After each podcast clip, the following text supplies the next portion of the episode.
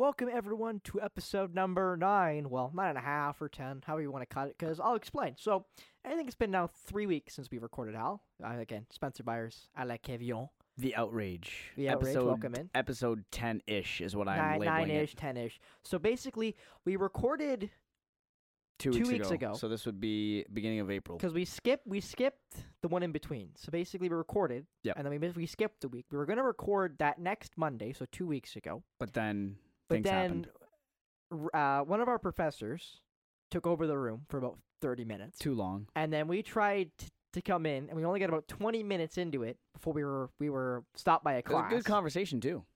so then we had to um go out, and we I didn't post it, so we only did about 20 minutes, and then we we didn't do Easter because that was busy. Yep. So now we're here today. Finally, we're back together Monday, again, April seventeenth. and now we're gonna talk about the NHL playoffs. Yeah, Almost here. they are here today. They start tonight. I guess they do They start tonight. The Mm, Bruins do start tonight. They play against Florida. They're gonna kill Alex Florida, by the way. Alex Lyon is the official starter for the Florida Panthers. and he's gonna get shelled. He's gonna Uh, be absolutely shell shocked. I don't know, maybe. You've also got the Jays continuing their start to the season. We're about 11 games ish in for each team so far this season. We're going to talk about the NFL with Jalen Hurts signing a new big deal. I believe now he's the highest paid quarterback in the NFL. Highest paid that. player Well, yeah, because in because NFL history. well, quarterbacks are always the highest paid, so I'll say that was implied, but for sure, yeah, yeah. Highest paid player ever as which well as is crazy because before we get into that, um, Patrick Mahomes under a ten year contract, making in total for those for that for those ten years half a billion, yes, with a B, not an M, half a billion dollars in those ten years, which is crazy to think that that's not your highest contract in the NFL, but it isn't. Jalen Hurts, a uh, lot less years, half in terms of term, but a lot more when it comes to the dough.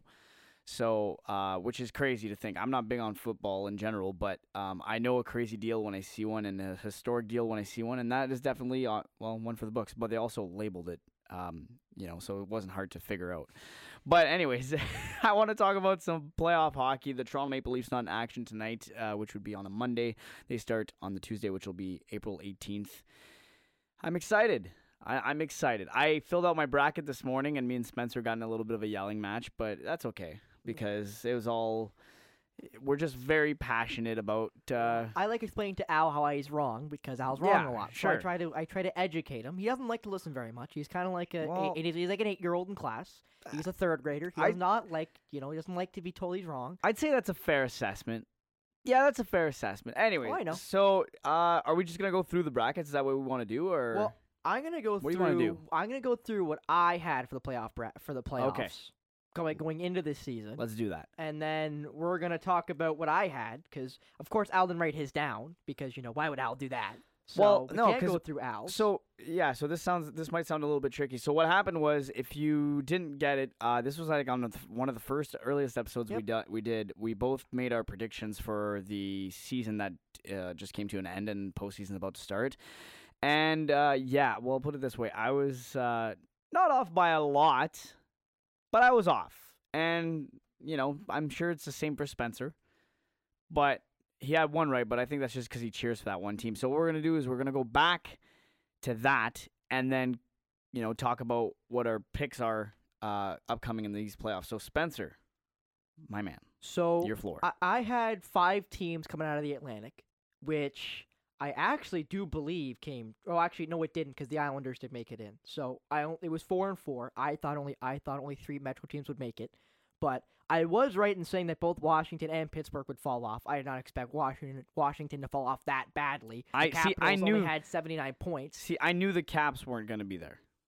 But I'll, I'll say this: I had Florida winning the Atlantic, with Tampa, the Leafs, Ottawa being fourth, and the Bruins being fifth and being the last wild card spot. Ottawa was pretty disappointing, eh? and Ottawa had a really bad start, really picked it up in the second half, And then almost had a chance ran of out of gas. the playoffs. And then their young roster wasn't able to push them over the top. But there's a good chance that they're going to be back next year with a really oh, good chance of they the they will be back. And uh, speaking of the Ottawa Senators, real quick, it's not really breaking news. You probably already heard it by now, but uh, Cam Talbot is not returning to the Ottawa Senators next season. That was made official by General Manager Pierre Dorion uh, earlier this morning on Monday, April seventeenth.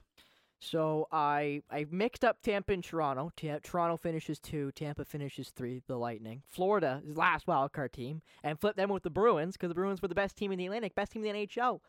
Record for most wins, 65. Record for most points, 135. Literally the best team in the NHL. Uh, in history, Yes. you could argue. yes. And no one would have thought that coming into the season. If they I win- definitely didn't. If they win the cup, they will officially Go I- down They as- will. They will be down. Go down as the greatest NHL team.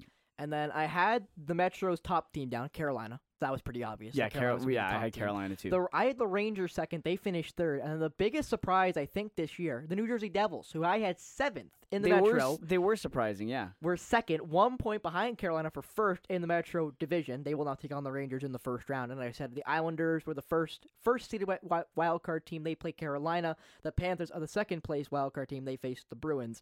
I had obviously Florida making it. I had the Islanders just missing out in fifth spot of the Metro. I did have Pittsburgh missing, but they were the fourth seed in my Metro.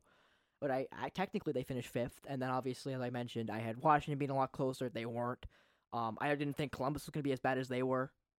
Yeah, because Johnny Hockey and yeah, and well, Columbus also they had a lot of injuries. Their injury, they, and had, they- they got hit bad. And they also dealt uh, one of their two goaltenders, Joonas Korpisalo, now a Los Angeles King, who Yep. will play tonight against the Edmonton Oilers. yes, and probably get shelled as well with how Eh, potent they've the, been. The Oilers are scary. If they keep up what they did this regular season, yeah, they're going to be scary. But then again, yeah, we'll we'll talk about that in a second. And then just to quickly finish off, I had Colorado winning the Central. Obviously, Colorado won the Central. They've been their juggernaut, even though they was a lot closer. Dallas had finished second. I had Dallas finish, finishing sixth. I didn't have Dallas making the playoffs. They obviously do. I knew Dallas was going to make it. I had think. Minnesota s- third. They finished third in in the Central. So I don't think I had them making it either. So I, I, I had Min- Minnesota. I had Vegas finishing first in the Pacific. That was a hit. That was a big Yeah, that's hit crazy. I had Edmonton finishing second. That's another hit for me. God, I'm good. Then I had Calgary finishing third. They don't- make the playoffs. I thought they'd fall off. I didn't think they fell off this far. No, they fell hard. And uh, more breaking news: um, GM Brad Treliving not coming back. Par- parting ways, mutually Done. parting ways with the org- with the organization. I had LA finishing fourth. They make the playoffs as the third seed, taking on, as you mentioned, the Edmonton Oilers in the Pacific. I then had Vancouver fifth, Anaheim sixth, the Kraken seventh, and the Sharks eighth. The Kraken are the first wild card team. They take on Vegas, while the Winnipeg Jets will take on. no, or no, Colo- pardon me. Colorado's got Seattle. That's right. Colorado does have Seattle, while the Jets do take on the Vegas, Vegas. Golden Knights. That'll be insane. Who won the Western Conference? They have the most points in the West with 111. So the West, I did a lot better on. The East, I was not as good on, but no one predicted the Bruins to be as good as they are. So now, as as we mentioned, with all that hyperbole, we're gonna go to the playoff bracket currently, right now, tonight. Let's talk about it. We'll talk about the games tonight, and then we'll talk about the games going on Can we tomorrow. Can we go through the brackets real quick and then talk about the games, or go like through our go- brackets, Yeah, like our playoff Of course, brackets. yeah, course. well, well, let's go through that, and then if we have to, we could chat about like the series as it goes on. All right.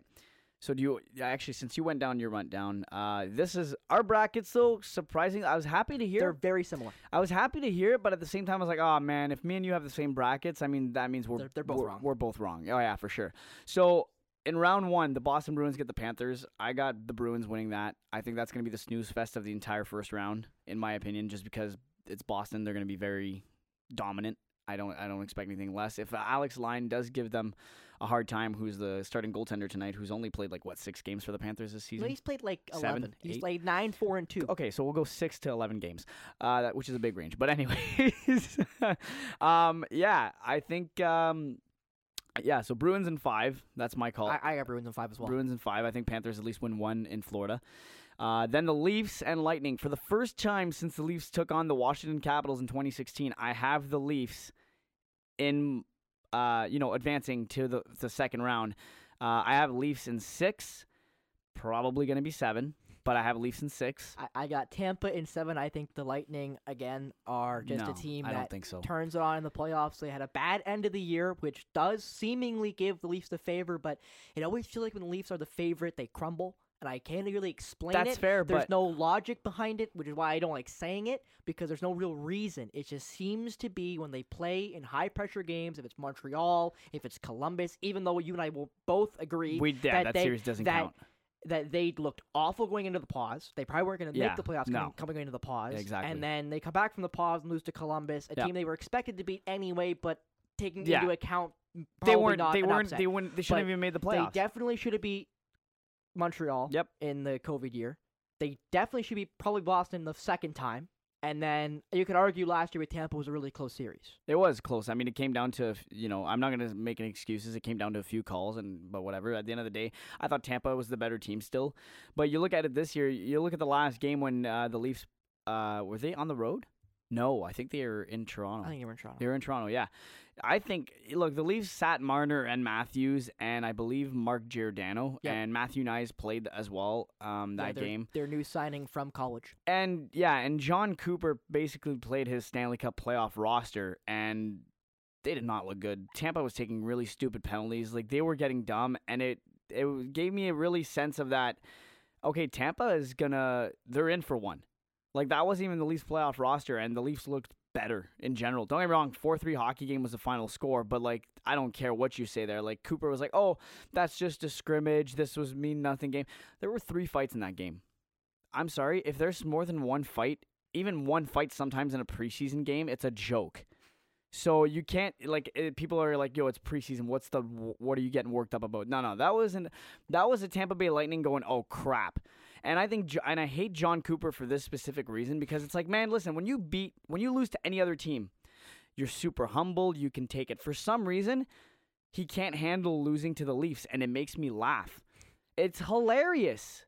Like, dude, that's why I want. That's also why I want Toronto to get the job done. I don't get me wrong. I want them to get it done just because I want them to get out of the first round. But at the same time, the Tampa Bay Lightning, more specifically Jon Cooper, and a few other guys on that roster, need to get humbled. Well, they already Honestly, got humbled. No, but like, it, uh, no. They've been humbled. when? What do you mean? When they lost to Columbus, That when they got wasn't- swept, that was when different. they when That was they different. were on when they But had they got- a chance no, to break the but that was different. and the the uh, points record. They, that was different though. They went in overconfident. That was that was a whole different kind of game. This is different in terms of like no no. Both teams are there. Both teams are taking this very seriously, but one team clearly looks stronger than the other right now and it looks like one team's time has come up and it's over and that's Tampa.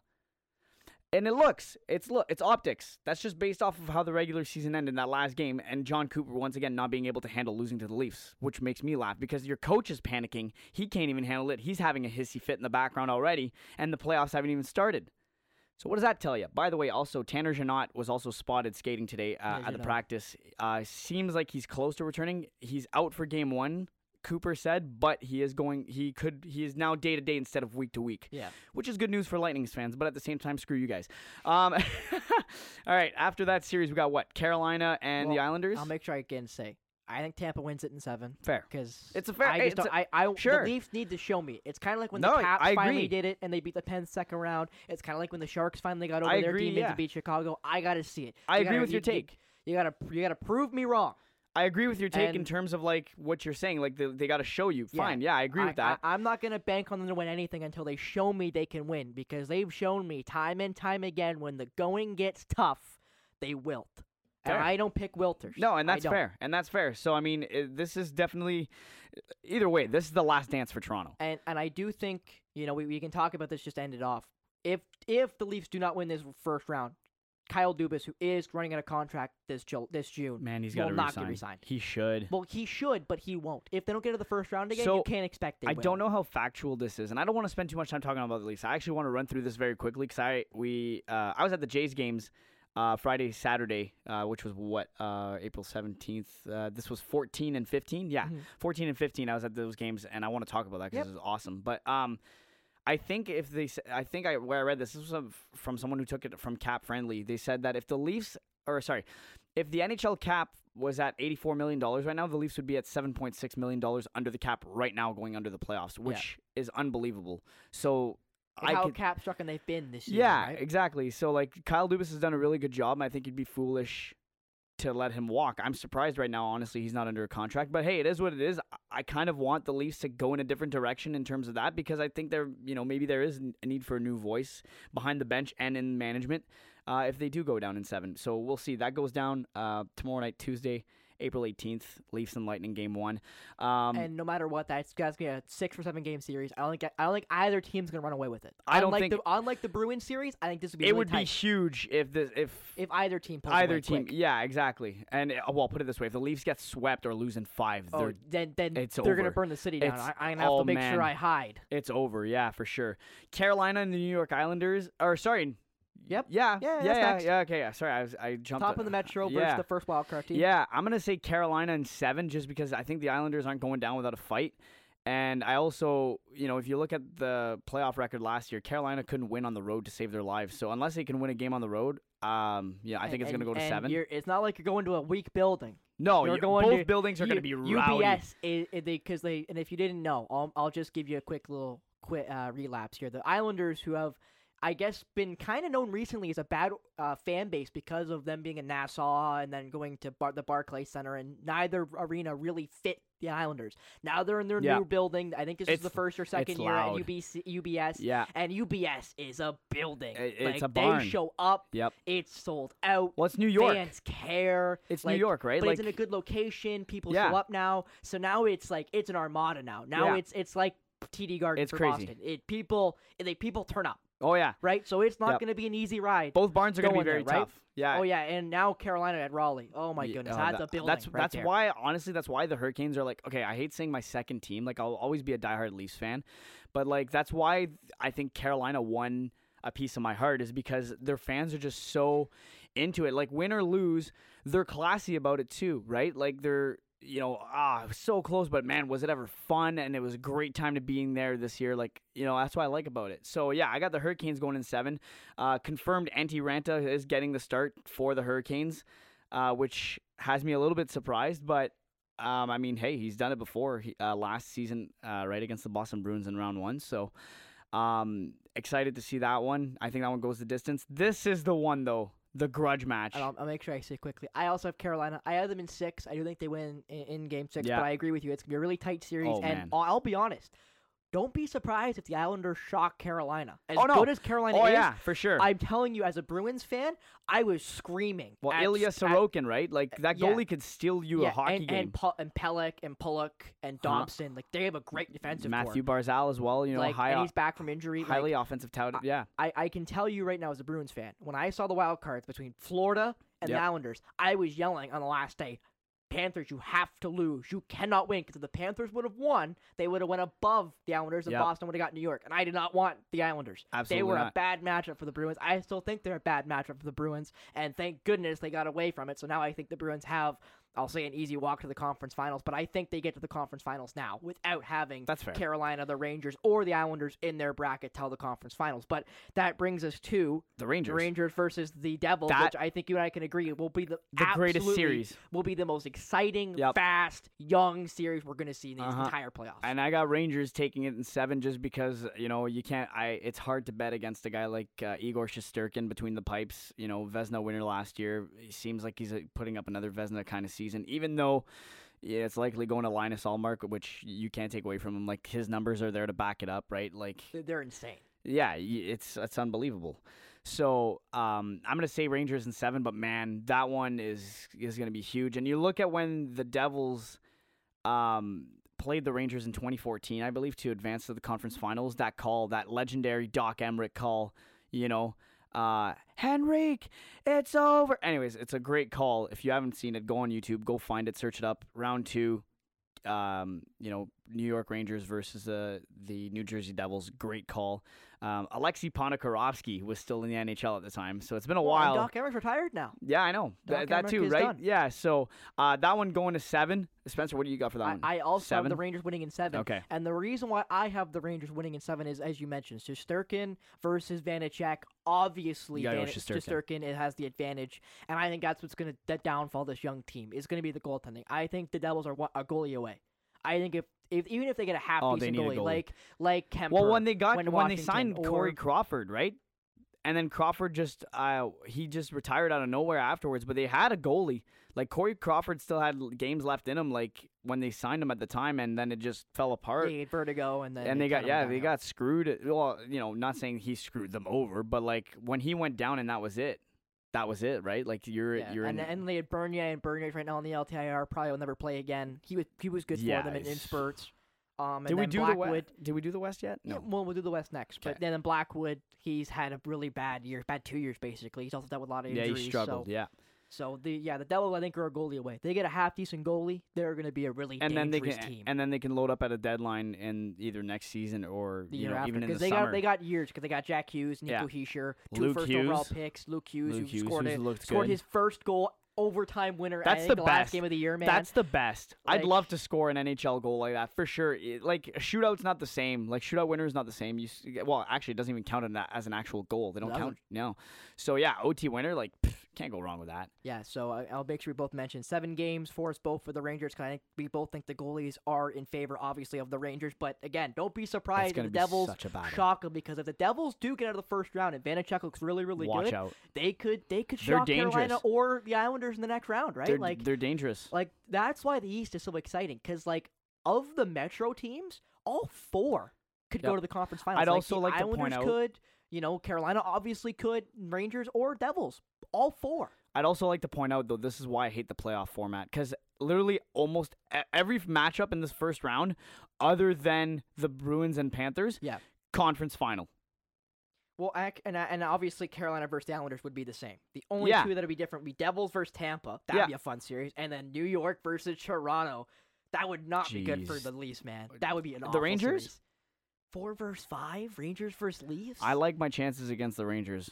I don't know. I do. No, they've looked good. They've played good against the Rangers. If anything, it's the Islanders I would hate. The Islanders would sweep the Leafs. See, and That and- UBS see- arena would eat the Leafs alive, especially the guy wearing the C. see, and and honestly, John Tavares, for those of you I, who, I, yeah, like I'm, yeah, I'm ex, uh, former Islander, Islander. yeah, captain. First overall pick from the Islanders. But Yep. like that's what I mean. Like the Islanders are that one team where it's like because they went to the conference final twice in the la- in the last couple of seasons, right? They make the playoffs last year. The two years before they didn't make the playoffs last year, they went to the conference finals. Like they're a good veteran hockey team, and they're Yeah. still kind of young. Yep. Barzal young, Pelech young, Pulock young, Noah Dobson is like 25, and he had like 70 points this year. The guy's gross, Mhm. right? Like, and obviously we keep we can't give enough nice words, that's superlatives about Ilya Sorokin. Ilya He's Sorokin fantastic. is unbelievable. Like he's top five goalies on earth right now. Like Yep. three of the top five goalies are Russian. Vasilevskiy, Andrei for Tampa. You've got I- uh, Igor Shesterkin for the Rangers, and you've got Ilya Sorokin for the Islanders. Like Mm-hmm. Yep. think about they had an Olympic team. Pick all three. Who starts? and then if you want just for fun, I I Ilya Samsonov. Yeah, like, But- yeah, and, and he's a good goalie. I I am actually curious for that because you know Samsonov's last playoff experience did not go well with the Capitals. Ovechkin trying to ship him back to Russia. Yeah. But um, I'm curious to see how he does, and you know he's he's a new uh, new dad as well, right? Recently new father, so um, you know maybe he brings that dad energy and just goes on to another level. Who knows? But I'm excited for that. But yeah, Van, um, VanVleet esque, if you will, sure. for Raptors fans. And then uh, over, to, we good to go to the West now? yeah, we'll go to the West. I'm tired So of like where do you th- want I'm, to start? I'm tired of like throwing to like other stuff, and then you're like, oh, but wait a second, you know what I mean? but wait, there's more. like, but wait, it's like so. I think what we'll do is like I'll go like we could do your like your prediction, then my prediction, and then get into the analytics if you want. okay, yeah, sure. Sure, So why you, not? Better want me- want me to start? Let's go from uh, let's go from the top. Colorado, So, Seattle. Colorado, Seattle. I got Colorado in five. I like Seattle. They're a young team. I love They're them another too, fun yeah. team. They got Matty Beniers, which I hate how he doesn't say Matthew. It's Matty. I hate that. But I like it. It sounds like a hockey Beniers- thing. Hey, buddy, what's up, buddy? Like, Like, I don't know. Beniers is fantastic. what's up, They bud? have a really nice young team. They still Yeah. are waiting on Shane Wright, obviously, who's had his I hope it. I hope it works out. I, I also hope it works out for that young man. Obviously, he's had his struggles at the OHL and the pro level, so we'll see how he works out. Won't be on the playoff roster, I, I don't expect. you got but maybe- Colorado in five. I got Colorado in five. I, could see. Is it weird if I could see Seattle upsetting though? yes, but no. Okay. Like I see, I can see it happening, but I don't see it. Like in my mind, I'm thinking if they do, Colorado's gonna have to like implode. it, it Like, would I, just I be don't so. it- feel like it would be. I don't think it. I feel like it'd be on the goalie.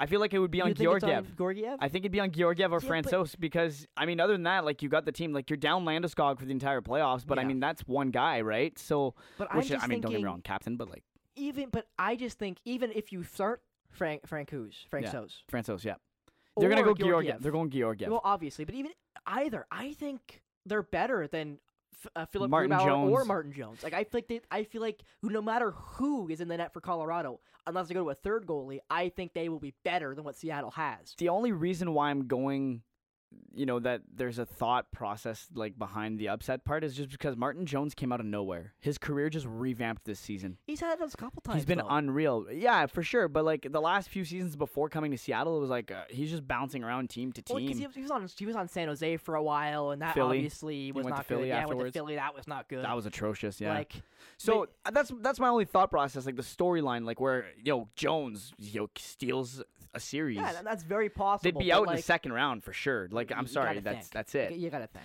But yeah, so I'm going uh Avs in five as well. Uh, what's next? Dallas versus Minnesota. Yeah. I think the second best series. This will be a good Like one. I think it's probably the arguably the best one in the West. I think this Yeah. might be the best. Like Yeah, I, I could see that. really like this series. I got Dallas in seven, the two seed over the three seed, but I love Minnesota. I think Minnesota could do it. I again just think goaltending is gonna fault them. Even though I think I think Filip Gustavsson's been fantastic for him, I just I gotta see it in the playoffs. I You can't wait, mean? dude. Now that I think about it, if you're naming names like that, dude, Kirill Kaprizov against Jason Robertson. Yeah, literally. You, Ay, get, you ay, got you got, ay, man. you got wow. JEE versus Joe Pavelski. Yeah, you know, that's y- oh, yeah. Like those are two of the best Yeah. two A centers in the uh, on earth. I'm gonna go Dallas in six. I think is what I chose. Um, just because I like Jason Robertson. I'm also a big Jake Oettinger guy. Oh, Oettinger's fantastic. big Otter guy. Yeah. So I'm gonna say Dallas. I don't really have much else to say about that series. Like, like what's uh, is it Vegas and Winnipeg next? Yeah, but I, I before uh, no, I can do it again now. We did it again. I We, can I am so sorry. We, We can you tell? it It's, can, again. can you tell it's been two weeks? Three weeks. So, my there you go. That's that makes our case a little bit better. But anyways, yeah, okay. go ahead, Spence. So just just to finish off, I made a second bracket, just for some other upsets, just some from other looks, and I had Minnesota winning the other one in seven. Like I think that series is really really close. As much as I like Oettinger and think the world of him, and obviously think Jason Robertson's a fantastic hockey player, I genuinely think that series is really really close. Like I think those two teams are very close together. I just, but I find Dallas is just way more motivated. Like they were, they lost, but last year to Calgary, but barely. Like they gave Calgary a run for their money, and then you know that was it. So I, I don't know. I think Dallas here is coming back and motivated, and Jake Oettinger more experienced now. Jason Robertson more. I just, I see so many things going wrong here for Minnesota. Oh no, a, a thousand percent. But as when you say that, so many things can go right, right? It's Sure. Kind of, it's kind of like the Islanders, No, right? Where yeah. so many things can go wrong. but the Islanders have have 'em. more of that. Like They- I don't know. They I have don't. that veteran maybe. experience, unlike most other teams Sure. right now in the playoffs, especially with all these old teams like Pittsburgh, Washington, both Fair all enough. out, right? So, and as you mentioned, now going on to Vegas versus the Winnipeg Jets. I like First team one. in the Pacific versus the second wild card I team. like I this have one. Vegas in six. Yeah, me too. Um, mostly because I just don't trust Connor Hellebuyck in the playoffs anymore. To be honest, like he's had a few good years. He's been to the conference finals what once, but other than that, like he just always, always goes downhill. And you know what, Jonathan Quick, goaltender. Well, it's either that or Logan Thompson, right? Or he- if he's healthy. if he's healthy, yeah, that's the big. See, that's a tough part now. But like, you know, Jonathan's Quick's got a team in front of him now, so I think it could be could be better. He had a team in front of him too in LA, but I just think that was there was something. And I do want to say this now. So the two West games on tonight is the is the Kraken versus the Avalanche and Vegas versus the Jets, and it's Laurent Brossoit in net for Vegas. you're joking. Nope. He's played 10 games this year. He's 7 0 3 with a 927 save percentage. He'll be going going up against Hellebuyck tonight for Vegas. It'll be Laurent Brossoit. I I might change my pick. But yeah, no, I've got Vegas in six still. I think Vegas is a great team. They've been great all year. And Winnipeg is finally kind of turned around. They had a great start to the year. They were great. And then they kind of lulled around the All Star break and were kind of bad till about the trade deadline a little bit after that. And then they picked it back up and were able to make, man their way into the playoffs. Yeah. Okay. Well, I mean, I I'm still take Vegas. I'm still gonna stick with it, but we'll see how. I don't know how Brossoit gonna. Whatever. He was named third star of the week uh this week, so well maybe who knows? Like for last week, so I don't, I don't know, but And then Yeesh. lastly, but certainly not least, will be the Edmonton Oilers, probably the second, if not hottest team coming into the playoffs with the Boston Bruins against the LA Kings. And I feel so bad for LA. I got Edmonton in five. I think I think LA gets rolled. okay. So here's my I feel so bad for them. I have Edmonton in five as well. But let's look at last year, okay? Let's look at goaltending matchups. Let's look at goaltending matchups. Okay, Joonas Korpisalo in net for the LA Kings. Who's a very good goalie. And then in net, you got question marks for me and the Oilers. Don't get me wrong, Stuart Skinner's turned it on the second half, has been good. Jack Campbell is an afterthought at this point. But I'm gonna go Oilers in five if if they dominate tonight. Like all they need is one good game, and I'll be like, be okay, tomorrow. I'm sticking with the, it. The the ninth. or Yeah, the, you're- um, yeah. The 18th. Correct, yeah. But um I could to I don't know, LA gave them a really hard time last year. So I could see like LA upsetting them, but if LA were to win this, it would have to be in 6. Cuz if they go back to Edmonton for a 7th, uh, I'm sorry, you're not making out of that building alive. I want like, I want to correct myself quick. So the game's tonight. On Yeah, the Kings se- and Oilers, On, yeah. the 17th, it'll be Kings Yeah. and Oilers, Dallas and Minnesota, and then uh, Hurricanes, Islanders, Bruins, Panthers. Tomorrow will be the first seeds from the West. Yep. And the lower seeds from the East. Mhm. That was my mistake. I was on the 18th, not today. it's all good. You Not, not today. It's all good, man. But it'll be up tonight. It'll probably be up actually, We're doing a lot of today's in tonight. hopefully before the Bruins game because I want to watch Should be. one. But So yeah, it should be up before the Bruins game starts tonight. But yeah, I could see the Kings pulling it off in in six if they were to, you know, steamroll Edmonton tonight at home. But I just don't see it. Edmonton's going to be hot until, you know, the conference finals, and you know if they run into a team like Colorado again, maybe they, you know, they have a hard time. But I, I think Edmonton, I got Edmonton going to the finals. See, you know what? And this this is where it gets funny, ladies and gentlemen, boys and girls, people of all ages. Al and I have the exact same final. Al and I actually have the exact same brackets, except for the aforementioned Leaf Tampa series. Al has the Leafs. I have Tampa. Other than those two, Al and I have identical brackets. We It's kind of both scary. we we both have Edmonton versus Dallas in the Western Conference Finals. Yep. And we have Boston versus New York in the Eastern Conference. Finals. The Finals. Rangers, the Rangers, Yes, the, not yeah, the the- Islanders. oh, yes, the, the Rangers. I think you- I think you because you and I both have them going out in the first Yep. round. The Islanders. Yep. But obviously we, we keep mentioning how good they are and how they are, they yeah. are like it's, we're not, yeah, we're not saying like they're first round because they suck. Like they, it's just They so- happen to go against someone- hammer, man. Someone's got to go, and it's like it, and- on paper it looks like it's them. Like we well we mentioned though that metro that metro side those four teams on the metro side look gross. Like any one of them can make a run to the conference finals, and you'd be like, you know what, that doesn't surprise me. Like any one of them could, and Yeah. that's just I think again that's just the added bonus of hot NHL hockey playoffs, Stanley Cup final playoffs, right? Yeah. It's just the the sheer number of talented teams where you're like, God, how do we get rid of these two teams? Like I'll be honest, picking between Dallas and Edmonton was really hard.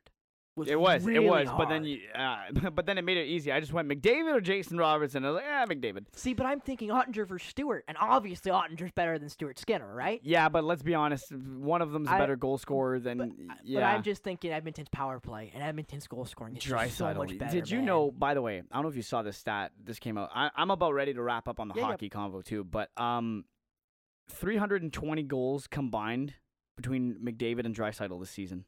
Number one in the NHL. Jesus. Like what the heck, well, they were top two scorers again. I know, David won, I know, but yeah, like, but wow. And I and I will make sure I mention both of us have the final of Boston versus Edmonton, and both of us have Boston hoisting Lord Stanley Cup. Just because I don't see, completing yeah, probably Most arguably the historic season. greatest season ever. Yep. Yeah. It's, So- it's gonna be fun. Playoffs Yeah. start in a couple hours uh, as we're recording this. It's uh, 326 again, right now. I hope to get this up before the Bruins Florida game, or I'm watching the Bruins Florida game as I edit this. So, anyway, Monday, Now- April 17th, The Outrage, episode 10 ish. nine ish, nine and a half ish. I'm sticking to 10 ish. It sounds better. Well, what about nine and a half inch? Fine. Well, nah. All right. Yeah, that could make you smile. Anyway, All right. now baseball. let's talk about the Jays, Al. Yes, Again, finally. as you mentioned, you went to the games on Friday and Saturday. You Yes. blacked out on Friday night. You told me on the way here to school. Yep. Al and I actually met at Union Station on the way to school Yep. today. Yeah, we uh we consumed uh too many bevies uh on We, I did not go. I was speaking about me but like in the third person or I, I could tell The Rock. I could tell Dwayne. But yeah, um one too many bevies. Uh cr- by the way, okay, so this is the direction I want to go to, okay? Well, wait, uh before before you start, I wanna I wanna pin the question to you. So we you did can, it So you we did start. it again. No, no. What I want to we pin the question. I'm the host. Al. Okay, fine. So I'm pinning fine. you. Okay. It's your I'm gonna, show. Go I'm ahead. Gonna, I'm gonna throw the meatball to you so you can slam it. You can finally hit All a right, home run. Okay. All right, all right. So let's talk about the new flight decks. Obviously, we keep talking about the new venera- uh, renovations at the Rogers Center. The Jays took Yes. the first ten games on the road to finish the renovations at the Rogers Center. You happened to go first home or second home stand of the season against Tampa Bay Rays. What were the decks like? Uh, it was awesome. Honestly, it was great. I only checked out the one on Friday night because I was just so hyped to be there, and it was a really good view, and um, it was also getting packed very quickly. And that was the Corona deck. Yeah, Corona rooftop. Uh, it was an hour. We got in an hour and a half before first pitch, and by the time there was like already half an hour left, we were already trying to like secure our spots in terms of like by the time I was going for another beer run. I had to tell like my buddy was power standing, uh, stancing, and trying to keep our spots like because it was just absolutely jam packed. People with their phones, like people were actually getting turned away, saying like, "Oh, you can hang by the bar, but like, good luck watching the game. Like, go somewhere else." Um, but yeah, Corona rooftop, amazing. Uh, the Jays won both games I went, which was surprising because it was Jose Berrios and Yusei Kikuchi on the bumps uh, for that weekend. But hey, they pulled it off. They both pit- had great outings. Um, yeah, so Corona rooftop is the place to be if you want to have a great social time, like a great vibe. Sorry, I had to hold back a burp there, but um, Yeah, he's still drinking the bevies. no, no, no. And then so, uh, it I didn't I didn't watch much of the game. I, there were so many people there. Like I was just talking. I saw about the first inning, and then like everything else just flew by. And th- but next thing you know, the game's over. Like the pitch clock is actually w- works insane, insanely well in terms of game pace. Like I was actually disappointed. I was like, no, I want to see like four more innings of this. Like I was enjoying being here, uh, or being there rather. So yeah, Corona Rooftop was good. I think that's the best spot to go to if you go there. In terms of there's plenty of standing room compared to the other decks. Uh, other than the flight deck, the WestJet flight deck is still goaded. Um, that's where I was on my second day. And that is the original flight deck. They added Yeah, the other add- couple yeah. that, that you did go to, I believe. I've been, I've been, I went to all decks. So I went to Park Social first when I went on Friday because that's where we came in through the gate. Mhm. Not bad, but But- if you if you're more with like youngins, if you're more with the young ones, you know that's more of the place to go to. Like it's it's great. The games they got uh, Connect Four. They have uh, what's that game? Cornhole toss. Uh, there's like nice chairs, nice seating areas. It's great. It's awesome. Just not for it's not for your demographic. not, yeah, not for a demographic for sure. Then I went to Rogers Landing, which is uh, right field down the baseline, the first baseline. Uh, it's a great spot to watch, but not enough room. You got to get there like quickly and very fast. And if you leave, you're done. Like it's good luck getting a spot back in. It's super tight. I think it can hold maybe 40 people at best.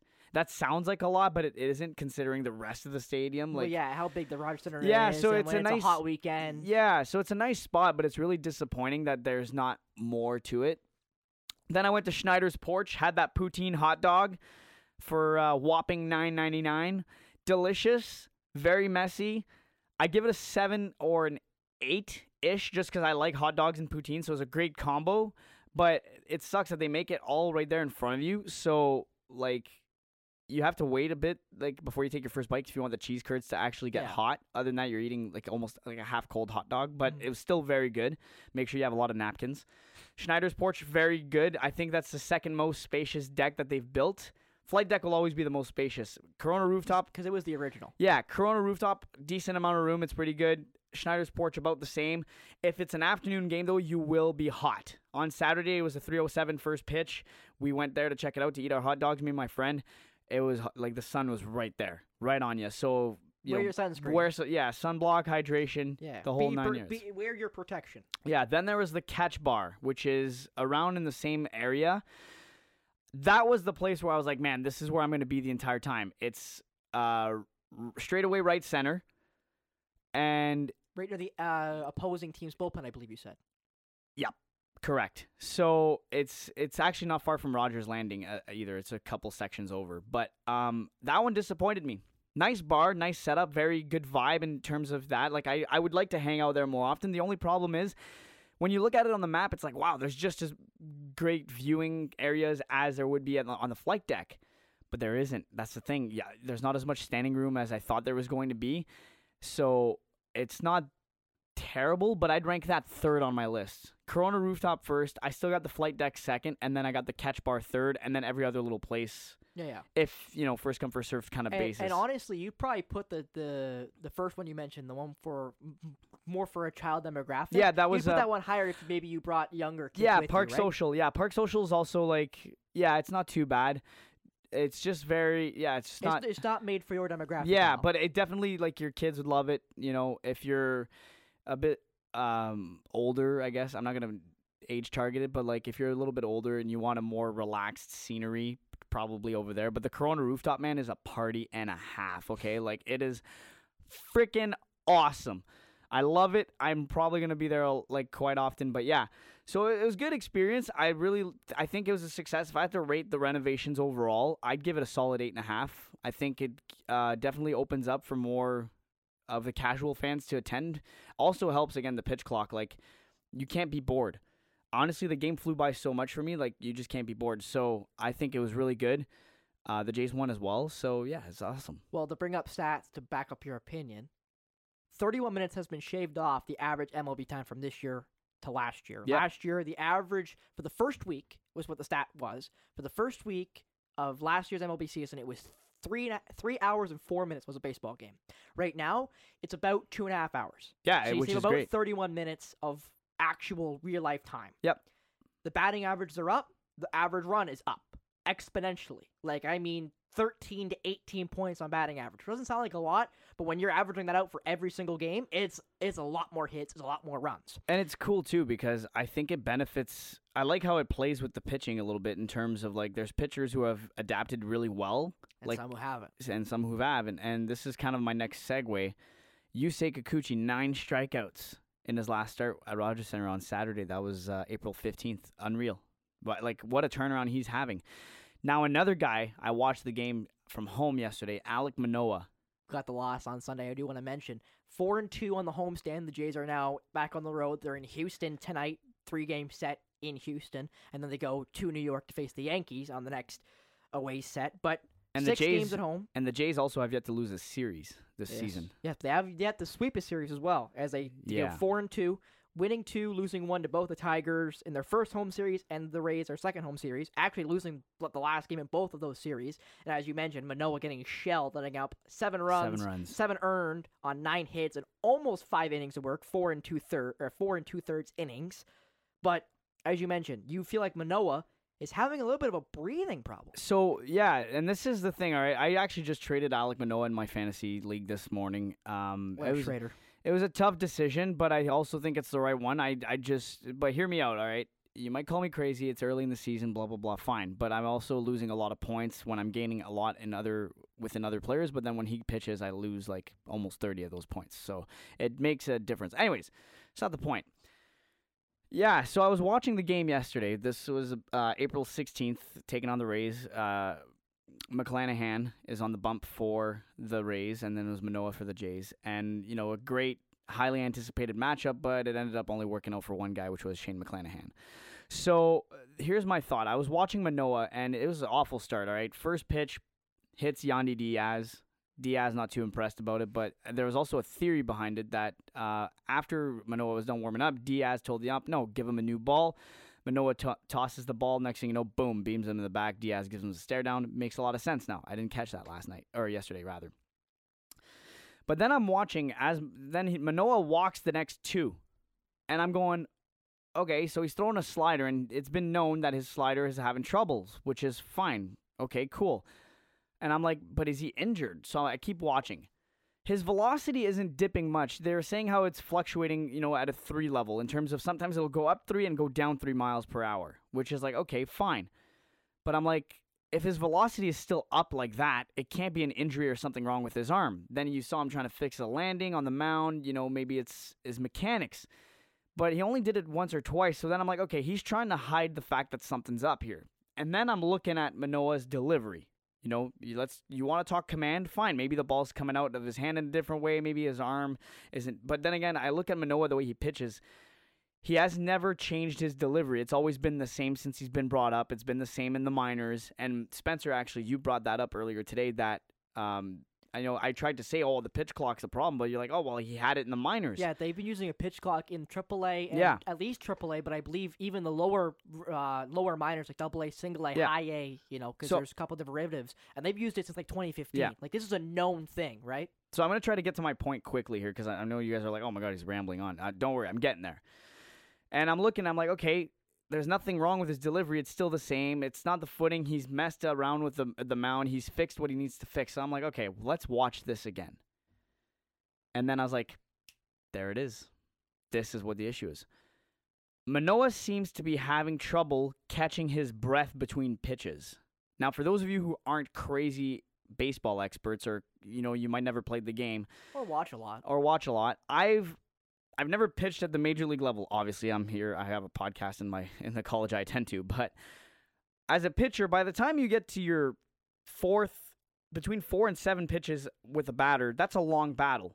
You get exhausted. And i actually spoke with a pitcher who through uh, division one ncaa base college baseball saying hey the f- main thing that pitchers do in the offseason is cardio because it takes a lot out of you to throw 90 miles an hour or even try to flirt with that. And I'm looking at it, and Manoah has ha- seems like he's out of breath, and I think that's an issue. Now, I'm not saying the guy looks too big to be a big leaguer or anything like that. I just think there might be, you know, the fact that he is uh, ha- has a heavier build and has put on some weight in the last few years that you know when you put on weight like i think your cardio is down or you may not be doing as much as you should be or maybe it's a diet thing i don't know i'm not saying i'm not at all here fat shaming manoah i'm just saying he seems to be having trouble cardio wise and if you're trying to focus on catching your breath and you only have 15 seconds to do so after you've already thrown two to three pitches by the time you get to four five six seven you're gassed you're having a hard time and Manoah is one of those pitchers that does take a decent amount of time. Well, he did take a lot of time before the pitch clock was implemented to throw a ball. He had plenty of time to catch his breath, walk around, shake it off, rub the ball, you know, Get, get a get a feel of it. Yeah, sure. Now though, by the time you're at eight, you got about you know 15 to eight seconds to be locked in, set, and ready to throw your next pitch to the batter. So I think this is what the issue is. I think he's running. I think he's out of breath. He's having a difficulty, you know, of breathing in terms of getting his breath back after a pitch, and he's thinking about that too much. And when you're thinking about your breathing more than your pitching, you know, what are you going to focus on more, your breathing or the throwing? And I mean, you need to breathe to throw. So obviously, you're focusing on your breath, and I think that's what the issue is. I think the pitch clock is giving him trouble. He hasn't really struggled when he's had someone on base because he gets 22nd when you have a runner on in scoring position. So that's my theory. Is Manoah is having trouble catching his breath, and I think that's something that might need to be addressed, or you f- just start throwing something else other than a slider because the slider's not working right now. And I mean, eventually, if you only throw two pitches, which would be your fastball and potentially something else, Changeup? something else, yeah, maybe a changeup with movement. You know, eventually they're gonna hit that because they know that's all you got. So I think that's the problem right now, and it's gonna get even tougher for him now because, like you mentioned, they get Houston coming up, and they got the Yankees. and then they get that. the and then they get the, the tough, yeah, the Bronx Bombers. and they so and they get them back to back at they go at Houston at New York, which is definitely not what you want to do with your alleged ace having problems. And if even if Al is wrong with his analysis, which I cannot confirm nor deny, is again I don't watch base I don't watch bad baseball, so I don't watch the Jays. like I was I was really really watching. I'm like, what's going on? But again, the only reason why I think it's not a commander mechanics issue is because his velocity isn't dipping like crazy. Mhm. You know, maybe you can say a little bit on the on the slider. Maybe it is a bit of a command thing, but other than that, I'm not seeing anything else that suggests something else is wrong with Manoah.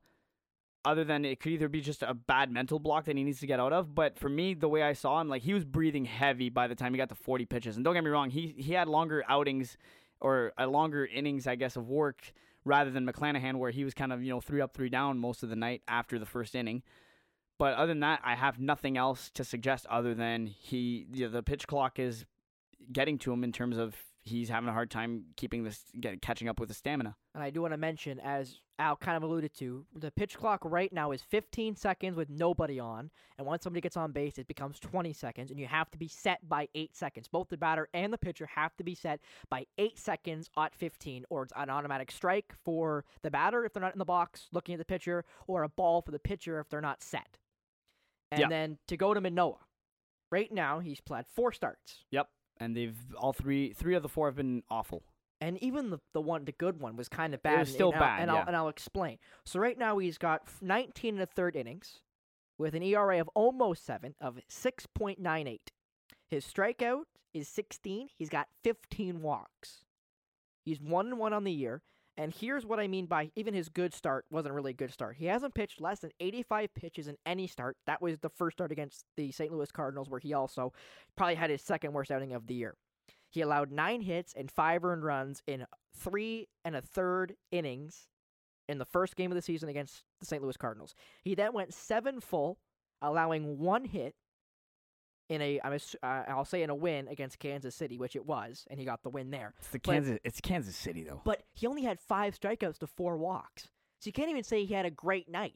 Like, yeah, he didn't, didn't let up any runs, yeah, he didn't let up any hits, but he didn't strike a lot of guys out. He walked quite And- a few batters. Like, And that's what Manoah. That's why Manoah is so good. Is because his strikeouts, his strikeout ability is what made him an All Star pitcher Cy Young contender. and a Cy Young contender as well. Is the fact that he can sit you down with a nasty slider and whatnot. But yeah, like I mean, do I think he can turn it around? Yes. Obviously. But do I think you're like? Listen, I didn't trade him because I panicked or whatever. I just, you know, and I talked to a lot of people when I was at the Jays games. Like, and uh, some of them were, you know, they they don't watch hockey. That baseball is their thing, and they said, I think this is Manoah's down year. And I was like, okay, sure.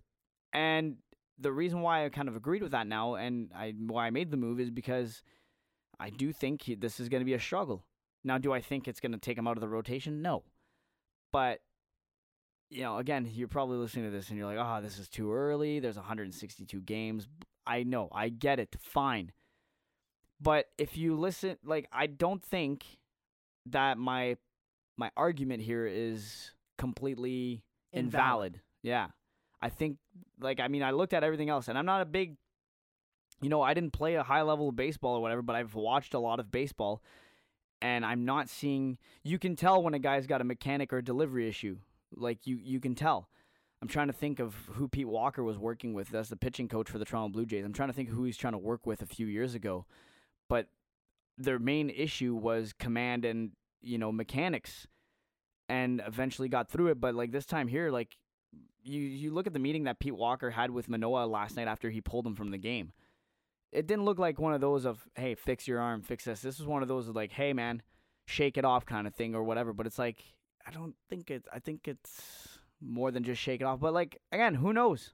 It could be different, right? Maybe he does turn around, and I hope he does, because like I really like Manoah. I'm a big Manoah guy, but like I don't know what I saw He yesterday. struggled. What I saw yesterday was concerning. You know, like Manoah having one the odd bad start here and there last season. Yeah, that was a thing, and even before that, like everyone has their day where it's just not it. Drew Rasmussen, 15 strikeouts, only three hits, no ERAs. Uh, sorry, no ERA, and uh, did I say three hits already? Yeah. Yeah. Comes comes into Toronto on a Friday night, lead off home run to George Springer, and then a base hit to Bo Bichette, and then next thing you know, he's only going four and a 3rd Mhm. That was his first bad game. But this is the thing is with Manoah, this was his third. Third, technically fourth, if you really want to be mean about it. His third bad start. His third not good start. Third sure. not good start. So whereas Rasmussen, that was his first one, Yeah. And and, and I don't think he's gonna get more than that. Yeah, to Al, to your point. So against Detroit in his third start, he allowed he only goes four and one third innings. He pitched ninety four pitches in those four and a third innings. See, the fact that he went that long too, like, is crazy because in the past, you know, you, Manoah would get to the seventh, he'd be at 80 pitches, he'd be like, no, no, no, I'm still good, I can still throw. But now it's like, okay, you're in the fourth, buddy, and you're at 96. You're not gonna, th- I'm not letting you throw 130 pitches. You're gonna blow your arm off And he allowed four hits, three earned runs, had three strikeouts, and five walks against in that game against Detroit, Detroit.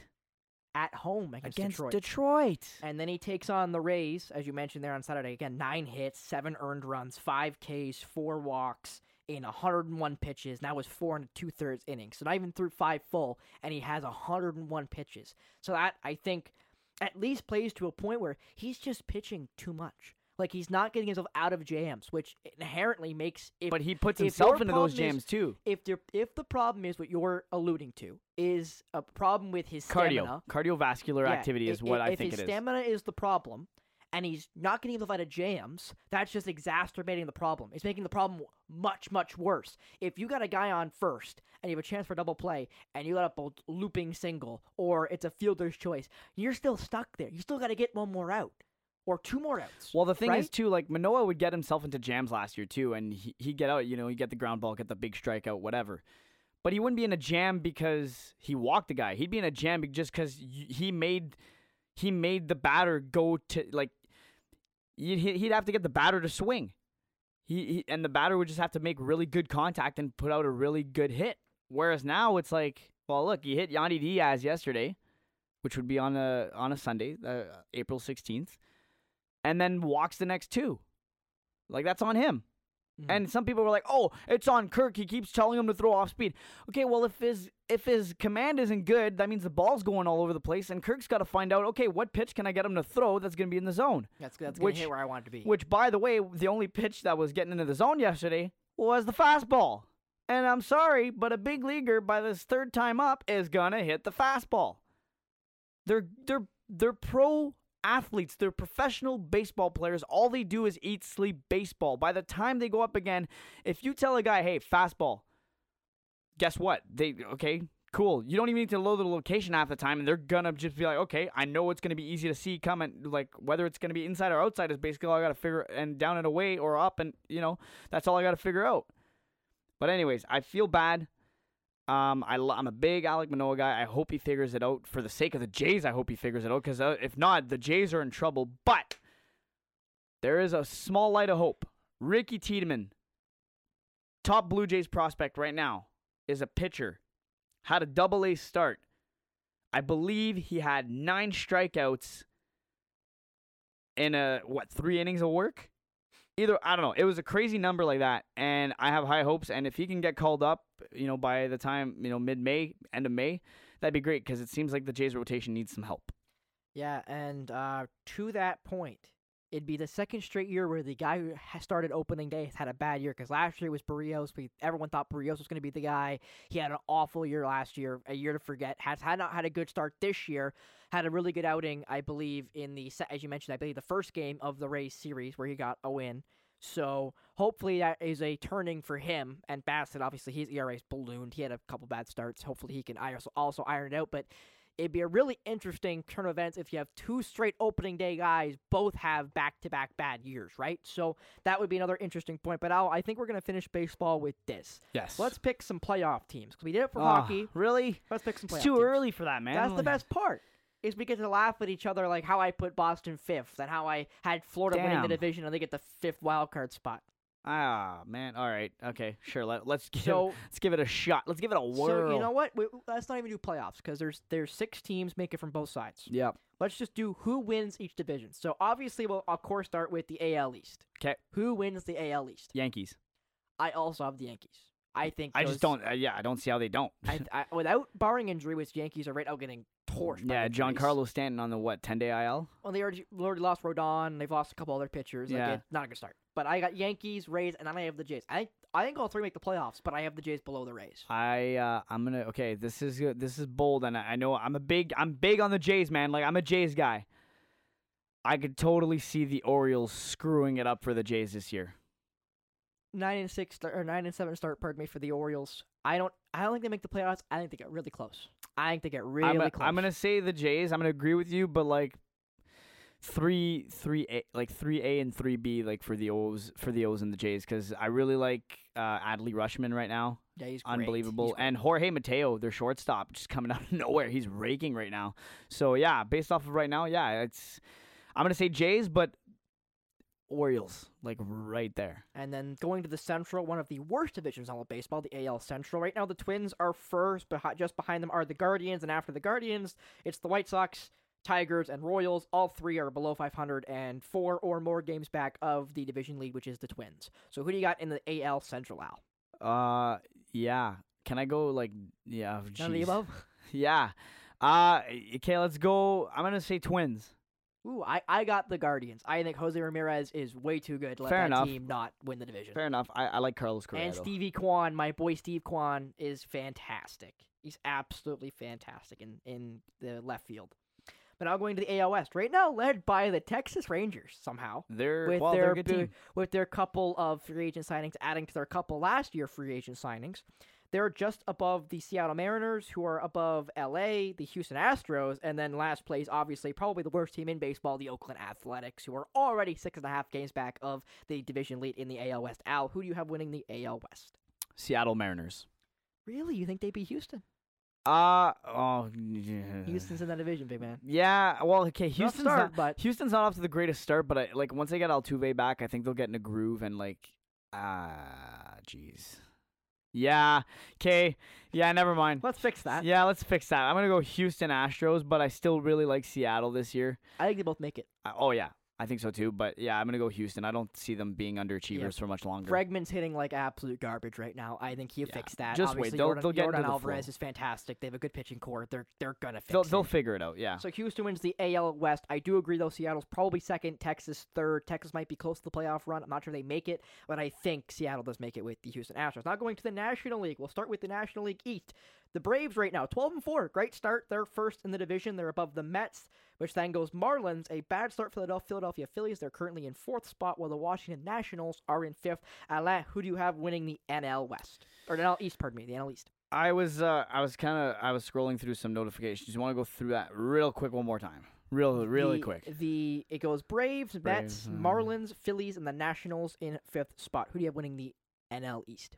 I'm gonna go with the Braves. I really like them right now. Um, yeah, I'm just gonna go with that. I'm just gonna go Braves. I don't really watch them too much, but um, I mean, other than the fact that uh, I had Arcia in my in my lineup uh, a couple weeks ago before or last week rather before he went down with an injury. He's on the 10 day IL right now because he took a ball to the hand, which is unfortunate. Vaughn Grissom also back uh, on the roster, so yeah, I'm, I I like the Braves here. I, I think they'll compete. I really don't want to pick the Braves 'cause I don't think they're gonna, I don't think they're gonna have a good year, but I don't want to pick the Mets because the Mets always met. So I'm gonna pick the Atlanta Braves as well because I don't like any other team in that division. I think the Phillies should be better than this, and I think the Phillies will make the playoffs. Where What's going land. on today? Me and Spencer and agree- me me and Spencer are agreeing on way too many things right now. Like I, I think the Phillies do make it, but I'm kind of worried because again they're without MVP, usually MVP Bryce candidate Harper. Bryce Harper, Which, by the way, they're trying and to Rhys Hoskins, who got hurt like the last That was preseason hu- game. yeah, that was tore that his was, ACL. Yeah, that that one's a tough one, Rhys Hoskins. Um, but um, Harper apparently working his way back, and also apparently he's going to be playing first base when he returns. Yeah, because Hoskins is out. Yeah. So so you got to put Eh. someone there. But Yeah, yeah. I mean, at least it's first base, right? Like I'm not discrediting first basemen, but like it's not the toughest position to play. if in. you play first base, you have to be able to rake. Period. Yeah, if you can't, exactly. If You you, to hit, can't hit, yeah. you can't play first base. exactly Because it's basically nothing. definitely would definitely would not put Harper at short. But anyways, Yeah, yeah, or third base. Yeah. the hot corner. God Yeah. forbid. But now going to the NL Central, right now led by the Milwaukee Brewers. I like the five. Brewers. I'm going Brewers. You already got the Brewers. Brewers because I like Christian Yelich, man. That's my boy. I I love the St. Louis Cardinals and would love to pick them, but I also have the Brew Crew. I will take Milwaukee, but I also again do think Seattle will make the or not Seattle, pardon me, that the St. Louis Cardinals will make the playoffs out of that division Oh. because the Cubs suck, the Pirates also suck, and oh my goodness, the Reds are atrocious.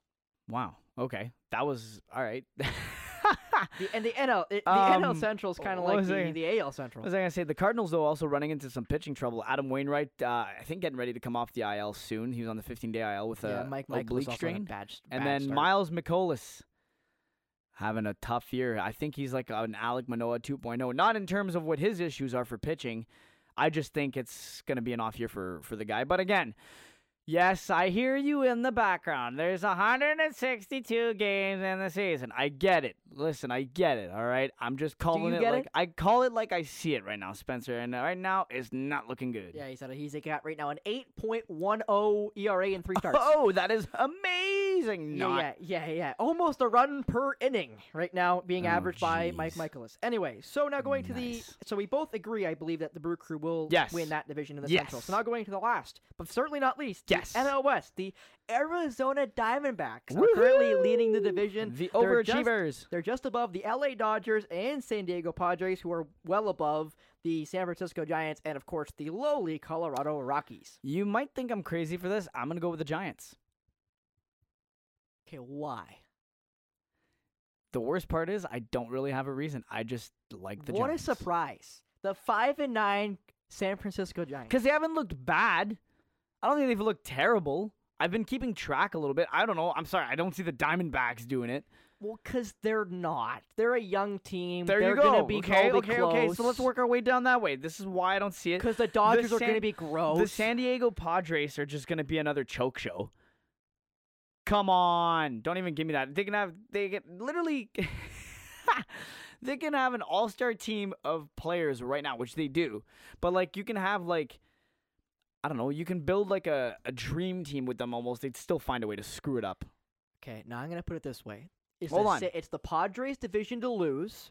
And Yes. the Dodgers make the playoffs and they're second place because the Dodgers have lost a lot Okay, of the Do- the Dodgers will be fine. They'll make it in. But like, I don't know. I just think the Giants will figure it out. you don't think the Padres will? No, they've had plenty of time. Okay, listen, the Padres have had plenty of freaking time to figure it out, and they haven't. The Padres should have had at least three World Series rings by now. The way their roster is constructed and the way things have gone in the past, there's just this thing called choking, and they've become really good at it. Hell, I'll even say it. Other than the Blue Jays blowing that 8-1 lead last year against Seattle Mariners, the San Diego Padres are pretty hot contenders right now to be called the Toronto Maple Leafs of baseball.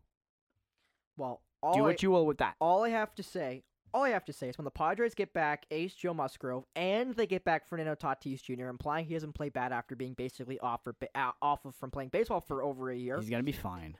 the Padres are gonna absolutely crush the NL West. And I, Sure, they might win it, second. but like they're not gonna. I think I think I think it goes Padres, Dodgers, Diamondbacks, close but don't make it because they're kind of like the Orioles. They're really, really young, really, really exciting, but just not are not going to have that chutzpah to get in. And then I think Giants are fourth, and obviously Colorado's fifth because they're garbage. Yeah, the, yeah. They're one of the other dumpster fires in the MLB right now with the Oakland Athletics. Which sucks because they have a really nice ballpark. And Coors, baby. Who doesn't like the Coors effect? Playing at Mile High where I can hit the ball 585 feet being some contact shortstop. Who doesn't love that? Did you see? Uh, Hunter Renfroe, his home run today for the uh, Angels. Wow, over the green monster. Got to hold the one down left field. Holy jeez, did he ever get a hold of one? Like smacked it. But anyways, They're actually right now up 5-3 right now. The Angels Oh, cool! It Red didn't get rained out. Okay, cool. Uh, because Ohtani Top was. uh. I got Ohtani as the batter in my fantasy lineup. And now so- before we go to football, because Yeah. we're gonna transition to football, Jalen football Hurts. quick. But before we do that, I want to mention something. I got the alert during our our uh, Ohtani's two. baseball talk. Ohtani's two for four right now. Good for him. Yeah, he's, he actually scored on the Hunter Renfroe home also, run. he's also pitching. Very good. How many innings he won? I didn't check. Is I he f- got full eight or Oh, I don't. I, or s- seven full? Because I know they're top eight right now. I don't know. Hold on. Let me let me pull this up, Spencer. Well, I'll let you pull that up. Yeah, you you you you hit us with that breaking news. Breaking news four as of 40 minutes ago. Mark Stone off the LTIR will be in game one for the Vegas Golden Knights. Oh, shocker! Screw football. Okay, hold on. No, no, no, no, no, no, no. Uh-oh. No, no, this- Outrage moment of the week. Here This it is bullshit. All right. Oh my goodness, how you're making oh, my life all so of a hard. sudden, the Vegas Golden Knights spent s- over seven million dollars of their cap space during the trade deadline. Yada yada yada. Now, like, oh, Mark Stone back injury that was apparently really bad, done for the year, kind of bad. And all of a sudden, hey, guess what? I'm playing. I hope the NHL investigates their asses because this is. I'm not gonna make you swear believe. word here. Yeah, Insert oh. swear word here. oh man, yeah, I'm I'm pissed. Really, Bleep, bleep. man. That's anyways. That's my that's my take But yeah, on it. Mar- no, Mark Stone off the LTIR after his th- after three months off due to back injury. of course he is. Look out of nowhere, game one. If it was game two or game three, I'd be like, oh, okay, cool, like welcome back. But like But- the fact that it's game one after how bad his back injury was alleged, Yeah, he, he's back. I'm not buying it. His bat his last game was January 12th, and he was shut down indefinitely in February after undergoing back surgery, his second procedure in less than a year. But he will be in the lineup for game one against Winnipeg Jets tonight. F- you Vegas. There it is. There I couldn't do it. I hate that. That is oh, Uh, and, I, and I will fix myself one more time. Vegas tomorrow, the 18th. They play the 18th. But anyway, he'll be in the lineup. man. Shocker. Sh- I'm absolutely shocked. Just, just By the way, if this is sarcasm.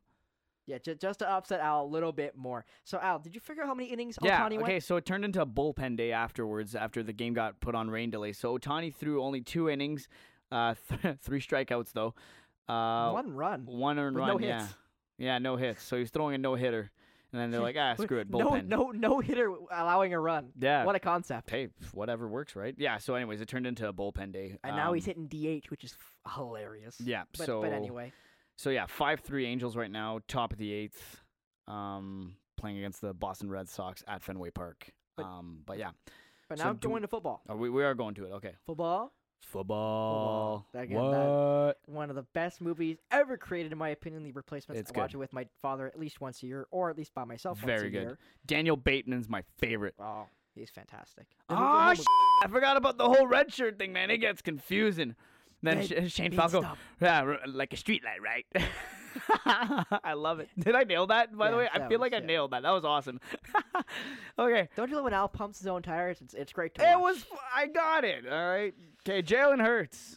five year extension. Yeah. extend him through the year 2028. Fly, Eagles, fly. Don't don't don't even do don't please God. Oh yeah, I forgot. You're a Niners Please, guy. please, God. My bad. Please, I, I had Manny Pava sing that in my ear while we were doing the Roger show after the Eagles. Manny the Pava, how is he doing? Is he good? Everything good with him? Other than Windsor going out in the first round, yeah, yeah. yeah, that must have been a little hard, but they Oh, it were must have been fun. To, it apparently was fun to watch. plagued with injuries. Actually, okay, let's do Jalen Hurts real quick, and then let's see if we can squeeze in OHL playoffs. Oh, not because I want to, not because I want to rip you about the the uh, Knights and well, Owen you, Sound. You do, you do. No, this is something completely different, and I, Okay. I think you'll actually like this. But All go right. ahead. Well, I'll quickly. Uh, Jalen Hurts, five-year deal worth 200 and, uh, 255 million dollars, which is an AAV for hockey of 45 million dollars. Not the way football works, but if you averaged it out, it'd be 45 million dollars per season. A lot of money. 179 million guaranteed over this contract with a new no movement clause. Uh, reportedly 110 million dollars fu- uh, fully guaranteed at signing, which comes in as the third highest figure in NFL history. Nuts. It's also the first no trade clause ever for the Philadelphia Eagles, which is really really, interesting. that's Yeah, actually cool. that's really wow. All and, right. I, and I quickly want to explain something before we go to OHL hockey. So NFL is unlike any other sport. Hockey, baseball, basketball, every major sport, fully guaranteed contracts. The moment you sign the dotted line, your contract is insured. So if I get hurt, I will still get this money. Football's not like that. Football has your contract and your guarantees. Your guarantees is all that matters. yeah, he's if- getting 179, right? Yeah, he's guaranteed 179 million, which Rich man, means that- regardless. which that's all. That's all he's gonna get. He will get the extra money if he plays it. But say, so I'll give you an example. So say I sign a three-year deal worth 30 million dollars, and you break your leg. but I, I only sign for 20 million guaranteed. So the first two years I make the 10 million guaranteed, the two the 20 million guar- guaranteed. And I you go in- break your leg. Yeah, or or or I go into the third year and they want to cut me. they And you can- break your leg. What's wrong with you? I don't know. I just, Are you, are you all right? no, I just like his. All right, I was having fun. I, I can tell. You you're enjoying it. You got a little smile on your face. I'm too. just laughing at you. I'm and you laughing. bre- I'm laughing at you, not with you. Can I do it one more time? Go ahead. And you break your leg. That should be wa- like a sound effect. I don't even know what you. Uh, I don't even know what that's from. I just made it up. Oh, it's, God, it's, help us. it's- and So, you So to, fin- fin- to finish my point, Al, and before I you was break so, your leg. before I was so rudely interrupted. My goodness, All right. if I go into the third year and there's no guarantees left, they can cut me, and there'd be no dead cap. They can just cut me, and it costs them absolutely nothing. I can't hold it back. I was about to do it again. That was I know you were funny. about to do it again. I was trying to So get now you we're to. gonna go to OHL hockey I was trying to get- punch you, I before I, was- jump this table and just knuckle sandwich you right in that I was big trying nose. to get, I was trying to get you to crack and like see if you'd laugh, but you wouldn't. So I didn't do it because I was like, ah, I'm not getting. I was trying to get you to break character, as Al, they say in you WWE. should know me by now. I don't break character. If you want And to you break fi- your leg. I'm gonna jump this table, ladies no, okay, okay, okay. I'm We're, done, we're, done. we're, we're gonna we're gonna stop the this. We're gonna get really interrupted by me punching you in the big your big nose and snapping it like Bob. it's not like, that big. He's like over exaggerating. Like like s- like uh like Bob Sapp in the longest yard, like we were watching earlier today in class. Two. Like I'll, I'll, I'll you know break that big nose of yours anyway. All right, OHL. Here's my thing.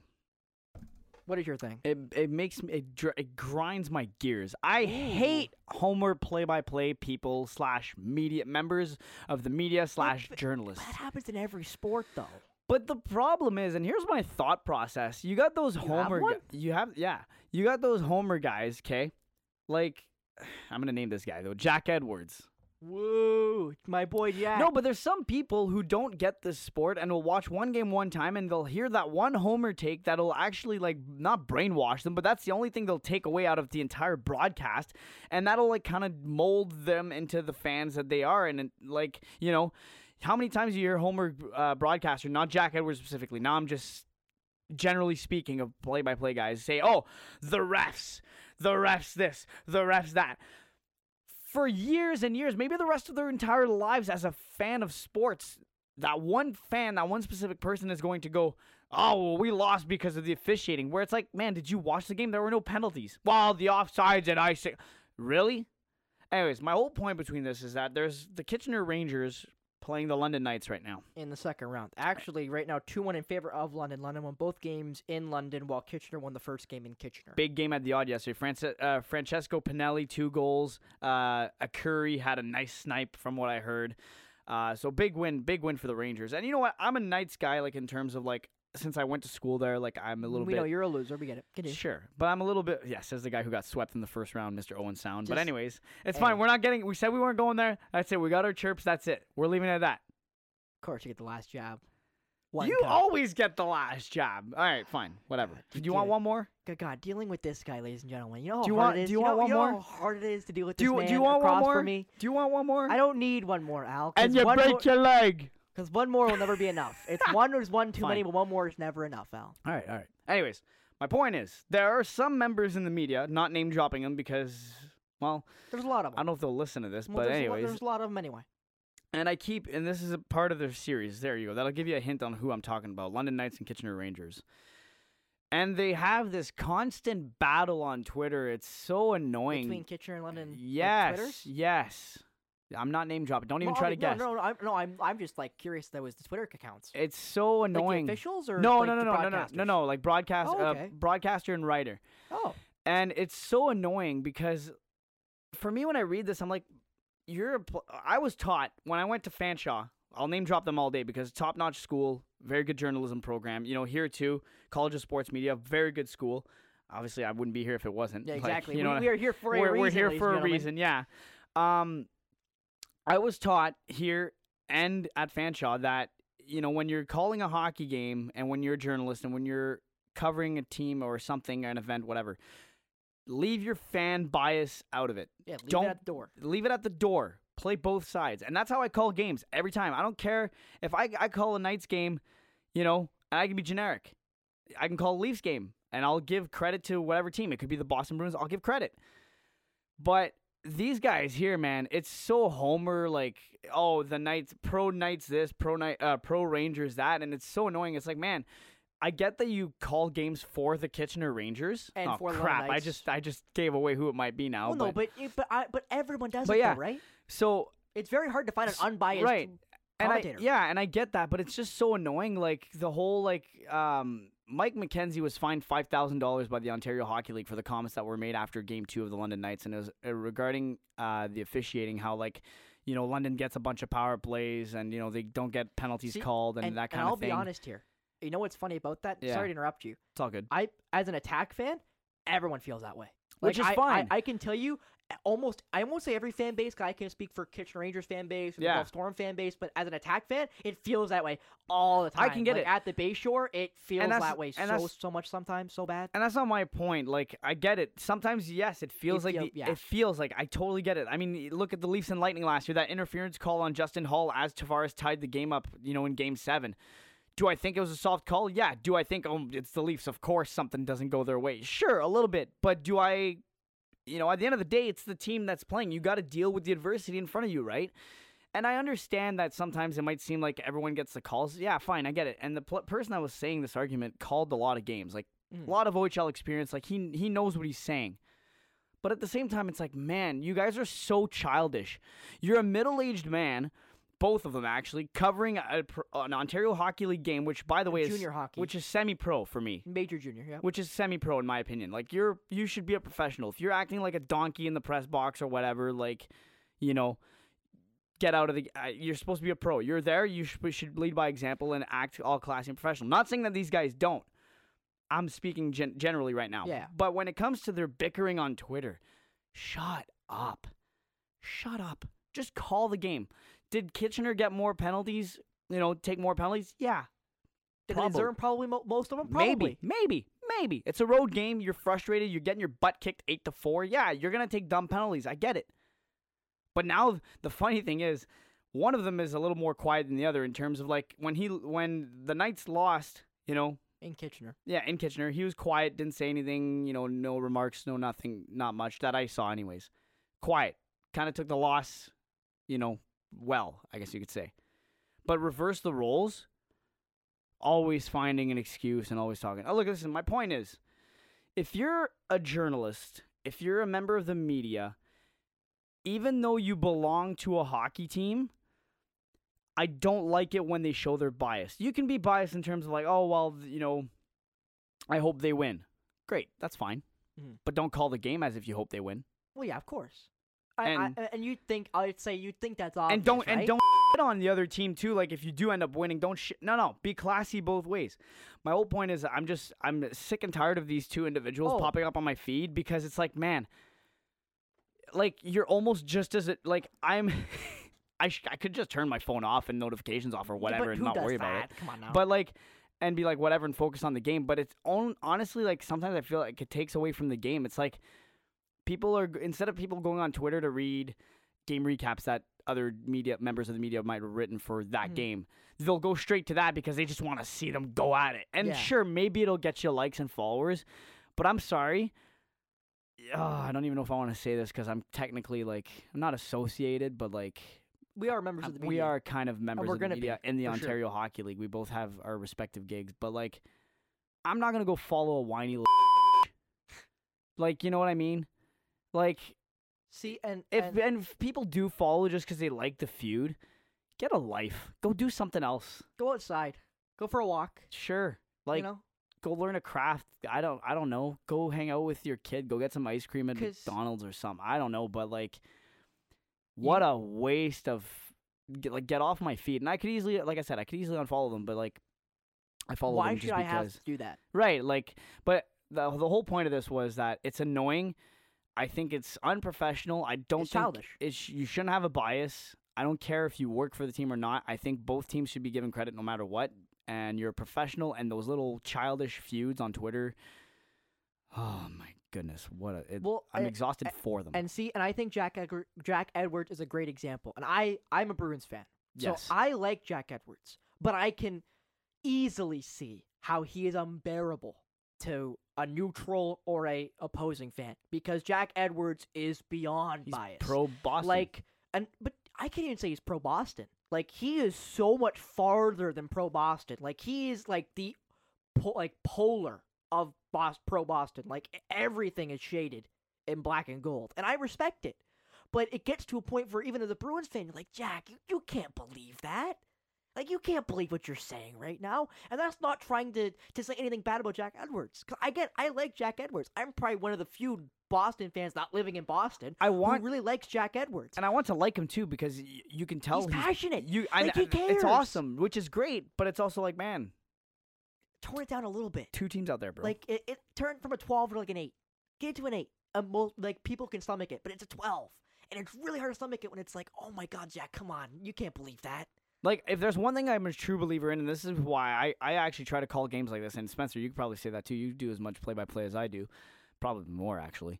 Um, you know, the last thing you want to have stand out after a game is going, man, the play by play guy.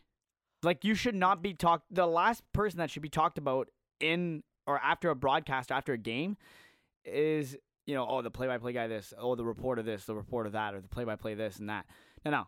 The talk should be either about the players, The game, coaches, the game, a fan, if something crazy happens, Yeah. like Matthew and Matthew maybe, Carrick. maybe the referees. But the only reason why I say maybe is because it's not always their fault. Well, it is no, it's never their fault. Never their fault. I'll make sure Ah. I say right now, loser's excuse. If you blame the referees, period, it's a loser's excuse. I'm a strong I- believer though, when there is a really bad call, and there are some times where, No, you know, okay, anyways, Al, yeah, I'll let you no, finish. Al, I agree. There are games where the referees have swayed the outcome. Absolutely, you can pick out a bunch. not intentionally, it just It happened. It happened good. to be a call at a certain point in the game where you could they couldn't fix it. But I'm sorry, as an aspiring coach, especially in basketball, you can't. It's a loser's excuse. You never look at the referee's calls and say that's why we lost. No, no, no, no. We did lots of things wrong. Let's fix what we did wrong. Let's not let ourselves get Yeah, to that situation. We again. should have battled through adversity. Like, I'm than, sorry, yeah. the Raptors shooting 50% from the free throw line and then blaming a li- an eight year old girl screaming. I'm sorry. That's ridiculous. Shoot better from the free throw line, or better yet, be up by more so you don't need to go to the free throw line. I don't know what's. wow, what a concept. Outscore the opponents. You don't have to go to the free throw line at the end of the game. I don't know what's worse: the fact that you know they shot fifty percent from free throw line, or the fact that They're uh, blaming an eight year old girl. No, yeah, but the fact that DeMar DeRozan's daughter had to be escorted out of Scotiabank Arena by security because there were death threats made online. Yep. How no, no. ridiculous that sounds? Good for you, tough guy behind your keyboard or your phone or an whatever. eight-year-old girl. What's Eight- wrong with like, you? Like are you? S- Like, what's wrong with you? You're Just crazy. genuinely, what's wrong with you? You know, and and I'm with. I'll, I'll mention the Steve Dangle podcast. They they talked about this. If you threaten a player or you threaten a coach of your team you really it's like, still dumb. like like get a life. It's still genuinely, dumb. Get off the keyboard, put your phone down, shut it off, go for a walk. And let's be real. like- half the people, who you know, mad about that or whatever. warriors. Yeah, keyboard warriors, but like half of the people that are mad about that, listen, if you're in Chicago and you're the road team, you're tr- you you might be you're not 8 years old, but you're still probably trying to do the same thing she's doing cuz you want your team to win. Yeah, exactly. She wants her dad to win. And hey. vice versa. You'd be doing the same thing. Come if you're on. in Chicago, no doubt. I know. But and I- and I and Al, we're we're going long, but I don't care. I think are we were we wait, were you getting ready to wrap up or no? Well, sort of, but you mentioned something that truly I'm passionate about, right. which is play by play. Yeah. I want to be a play by play for the rest of my life. It's the thing I have chosen as my future career path. And That's what I want to do. And I will say this too, like I've called games with Spencer and I mean I've heard other calls like this guy remember the name Spencer Byers is what I'm Like, trying to say. I, I genuinely I love it. I love every second of it. I even when I like I, I wake up and like I don't want to go. I get to the building, doesn't matter where I am, what I'm doing. The moment I step in the door and I got my shoes on, got my suit on, Your big case of water. It, my my 24 pack or I love pack it. of I water. love it. Sometimes a 12, but you know, 12 to 24 normally. 36 are heavy. yeah, I, I usually bring in different kinds of two fours. No, I'm just kidding, but Yeah, exactly. Yeah, yeah. Their yours are heavier than mine. Yeah, Anyway, I'm just kidding. but you know, then the lights come on, and you know, I'm there, and I'm invested, and I'm in to whatever I'm doing, and I can tell you, as a guy who would love to do it professionally one day, there is nothing worse, nothing worse for me, because I know they keep telling us here, do it for the fan, do it for the fan. And I understand that. And I understand why, because the fan's watching. But for me, I do it for the athlete. Because I want the athlete to go home and as they're watching film, they're hearing me. Get up for them.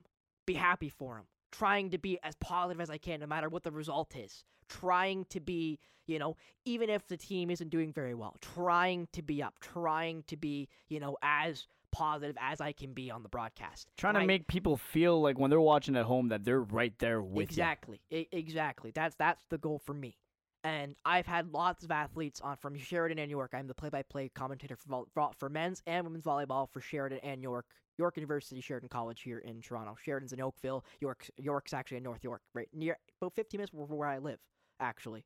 But you know i've had athletes talk to me and say you know how, how much they like my stuff and how they're how happy they are with my stuff which really makes me happy. And i like i can tell you um and I, i'm going to say this because it it act it upset me and I was horrified. And I haven't heard anything, so I, I don't think anything shook out from it. But there was they Sheridan hosted the OCAA's this year, women's OCAA's, which is their championship, and the winner of that goes to CCAA's, which is the Canadian for college, which is the mecca. Obviously, Humber won. They won, I think, what thirteen out of fifteen championships now. Humber's a you are a armada. Freaking. Humber, man. Wi- and Come women's on. and men's volleyball, they're fantastic in both. yeah, I remember when Coach I remember when Fanshawe won it a few years ago. That was nice. But they actually won two years in a row. They won the two COVID years. Yeah. I believe. Because Fanshawe's Falcon awesome. Yeah, I bet. Yeah, I won't show. one. I don't think. No, you d- you can't. I said Falcon. It's a bird. Yeah, yeah People you're got right. the reference though. They hashtag that stuff. Eh? They put it on their brand and everything. I remember I still have the T-shirts and stuff from like my Frosh week there. Anyways, So, to to continue, there was a game between um Saint Clair, the Saints, which is Windsor, and I want to say it was Seneca, which is North York as well. the Sting. yeah, which is right near me again. I've driven by their campus, one of their campuses at least, and I felt awful for St. Clair because the broadcast did not go the way I wanted it to. Was not as positive as I wanted it to be. Because again, Sheridan only made it because they were the home side. They were the ninth seeded team in the in the division. They only made it because they were hosting, and then got no offense, rolled by Durham, who went to the final in the end. Did did the Durham Lords, who were fantastic Aw, too. I was gonna say the Durham Lords. Anyways, okay. Yeah.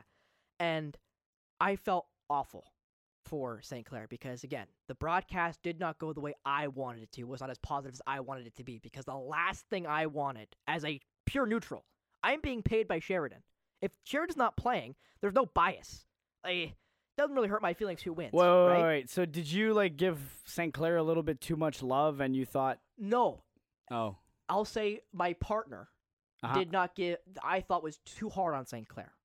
And I can show ah. you the broadcast and show you why. I don't want to Yeah, yeah, fair continue. enough. Yeah, I, yeah, I don't yeah, want yeah. to. I don't want to badmouth Don't even, nobody. don't That's even, not my don't, goal. don't even mention But- the date. No, I I won't. I don't even think you did, but anyways. But you know, it it it upset me. It really did. And I I wanted to apologize for Coach Al Turk, but I was apologizing for something that I didn't a do, but b he wouldn't have heard. Right. So like it it would have been no point. it's one of those where it's like, what are you talking about? And then, yeah. and then you're like, oh, And then it's like obviously they just lost. Like St. Clair did end up losing, I believe, in, in three sets because every game went to straight sets.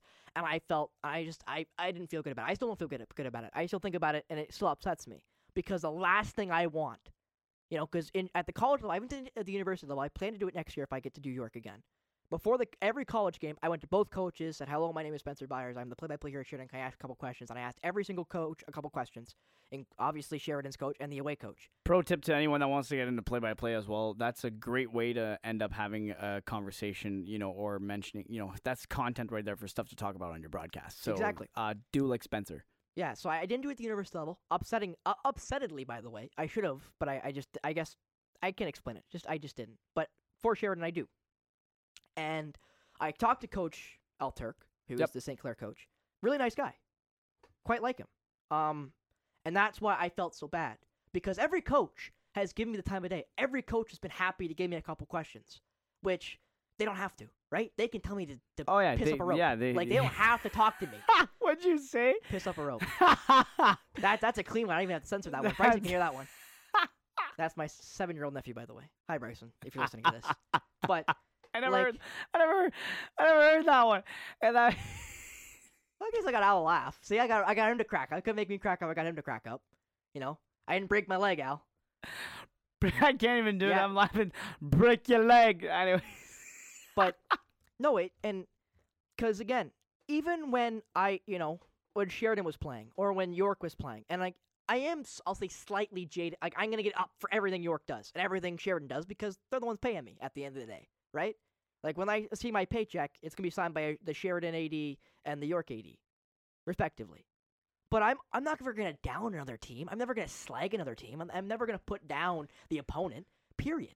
If they're good, bad, or indifferent, it doesn't hurt. Like I don't understand why you would do that because Right. I'll, I'll even put it in the, the perspective of if my team wins and your team loses, but I say your team sucks, then how is my team good if your team's bad, right? Yeah, it just means. I'd rather big up both teams and it'd be a great game. Like when um I did the York versus uh, University of Toronto game, bronze medal OUA game. The winner of that would go to the Canadian Championships, which the University of Toronto did. They beat York in four sets, and it was a great game. And I got up for both teams, and I went down and told both seniors because the only senior for York was Andrew Tahid, who I had a chance to speak with a couple of times throughout my time at York. And then I went down to Filardo, the captain for the University of Toronto. I asked Yep. him how many seniors there were. There were like six of them. So I said, Evan, just tell your seniors get do some cool stuff tonight. I'm gonna get up for you. there you and go. and I drank in a four setter. I drank between six to eight bottles of water. I think. Yeah, it's crazy the amount. I mean, that's why that's why Spencer and- brings like those waters, and, right? and Like- I and I get up because I truly believe in. And I'll be honest, one of the professors disagrees with my perspective, and I'll explain why I my about perspective. like what, like the officiating thing? No, about about my about the way you do play by play. He believes Oh, okay, you know what? that Hold on, you hold on, should hold on. be okay. Go ahead. Yeah, yeah the, I, I think we can avoid this whole conversation and speed this up in terms of like, first of all, does that person have any background that we have right now? No, no, no. Uh, Other than the fact that was it It's not, volleyball? it's not who you're thinking. volleyball though. Yeah, it's for volleyball. 'Kay. Well, for me, for volleyball. Okay, okay. Anyways, but like my point is, is like whether like other than the, so there is a lot of volleyball knowledge. For me? No, For no, no, that- not you. No, No, probably not. But no, it was just Okay, in, so in in general. So just in general, this person who A has no background in this at all, B has apparently no volleyball experience either. And by the way, Spencer st- uh, studies every sport like crazy. Okay, like I there's not to. one sport like he can talk about any sport. He's, I call him the walking encyclopedia. All right, basically. That the fact goal. that someone has the that that bothers me sometimes because it's like, oh yeah, yeah, you go ahead and tell me how to do my job, which you have no experience in whatsoever. Like, go ahead, like, Mhm. sure, let let's yeah, tell me how I got to work on my delivery and yeah, good one. I don't know. I'm sorry. I hate people. I hate stuff like that in general. no, like, it, it, again, some- it's the it's the uneducated trying to explain to the educated, which is like, oh, cool. That you, which yeah. which makes you just want to choke them. You're just like, come on, why, well, why would we do no- right not now? really. It might for me. It's just like I'm gonna turn around and walk this way. Well, exactly. But no, and I'll finish the point. He believed that you should that the a goal in the first period is not as important as a goal in the third period. And I've had this reiter- reiterated reiterated to me multiple Both times. both are just as equally And- important. and I hate that perspective because as a guy who would love to be a play-by-play, I don't care. Don't get me wrong. One goal is definitely more clutch than the other. Well, it depends on the score. If, No, it, but uh, if no, it's but five one in the third period, the sixth goal don't matter. No, no, I agree. But at the same time, though, like either way, that goal. But the reason why it doesn't matter is because the goal you scored in the first, First period. first Right? right, right off the hop. Like I, anyways, I, I'm on. Yeah, I agree with you So in this. Yeah. I get up for everything, especially for volleyball because it's stop and start, which I love. It has really, you know, fixed my, really helped my play-by-play style because I, I like to get up, I like to get hype as much as I can, yeah, as often I mean, as I can, because I believe if I'm into it, you're into it, right? oh, for That's sure. my perspective. That's so why- I'm up, you're gonna be. That's up. why people listen half the time is because they people can relate or have the same passion that you have calling it and that's why people appreciate play-by-play announcers so much is because they have the training to properly you know describe what you're watching and what they're watching and do it in a very good way. But at the same time like the the reason why play-by-play announcers and color commentators are so good and why there's favorites and stuff like that is because if you're able to tell a story in the same way that the other person is watching that same story unfold, that's where the connection's built, Mm, and that's why you know it's a thankless job mm. because it's like, hey, you're able to keep me into the game, and as much as the game, I knew the game was exciting already as it was. You made it even more exciting just because you were feeling exactly what I was feeling, even though we were in two completely different areas. Yeah, exactly. It's and awesome. and for, another thing for me before well i'll make sure i wrap up after this Yeah, this all good. point is i love it even more because my goal is to even get the casual in because jalen my best friend doesn't watch sports at all it's like if i'm yelling even he doesn't watch sports can look at the tv like what's going on why is that guy screaming It, will right? catch the attention. like yeah. it'll get everyone's attention if i'm up because i'm up so i'm up in the first set i'm up in the fifth set and i'm trying to be the same obviously for more pivotal points you try to get even higher but i try to stay a seven for everything because i believe everything's important because everything tells a story every point in volleyball especially gets to where you want to be I Yeah. feel the same way with hockey, with every goal, every touchdown, every field goal, whatever. Yeah. I feel like you should always try to be up because you don't know when the game winning goal is going to come. You don't know when the important moments are going to come.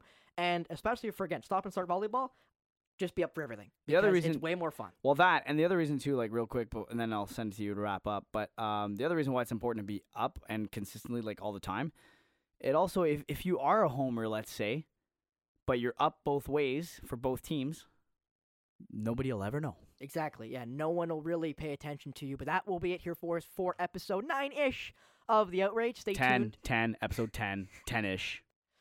Break your leg. And then there's Al again. Had to get that one in. Of course you did.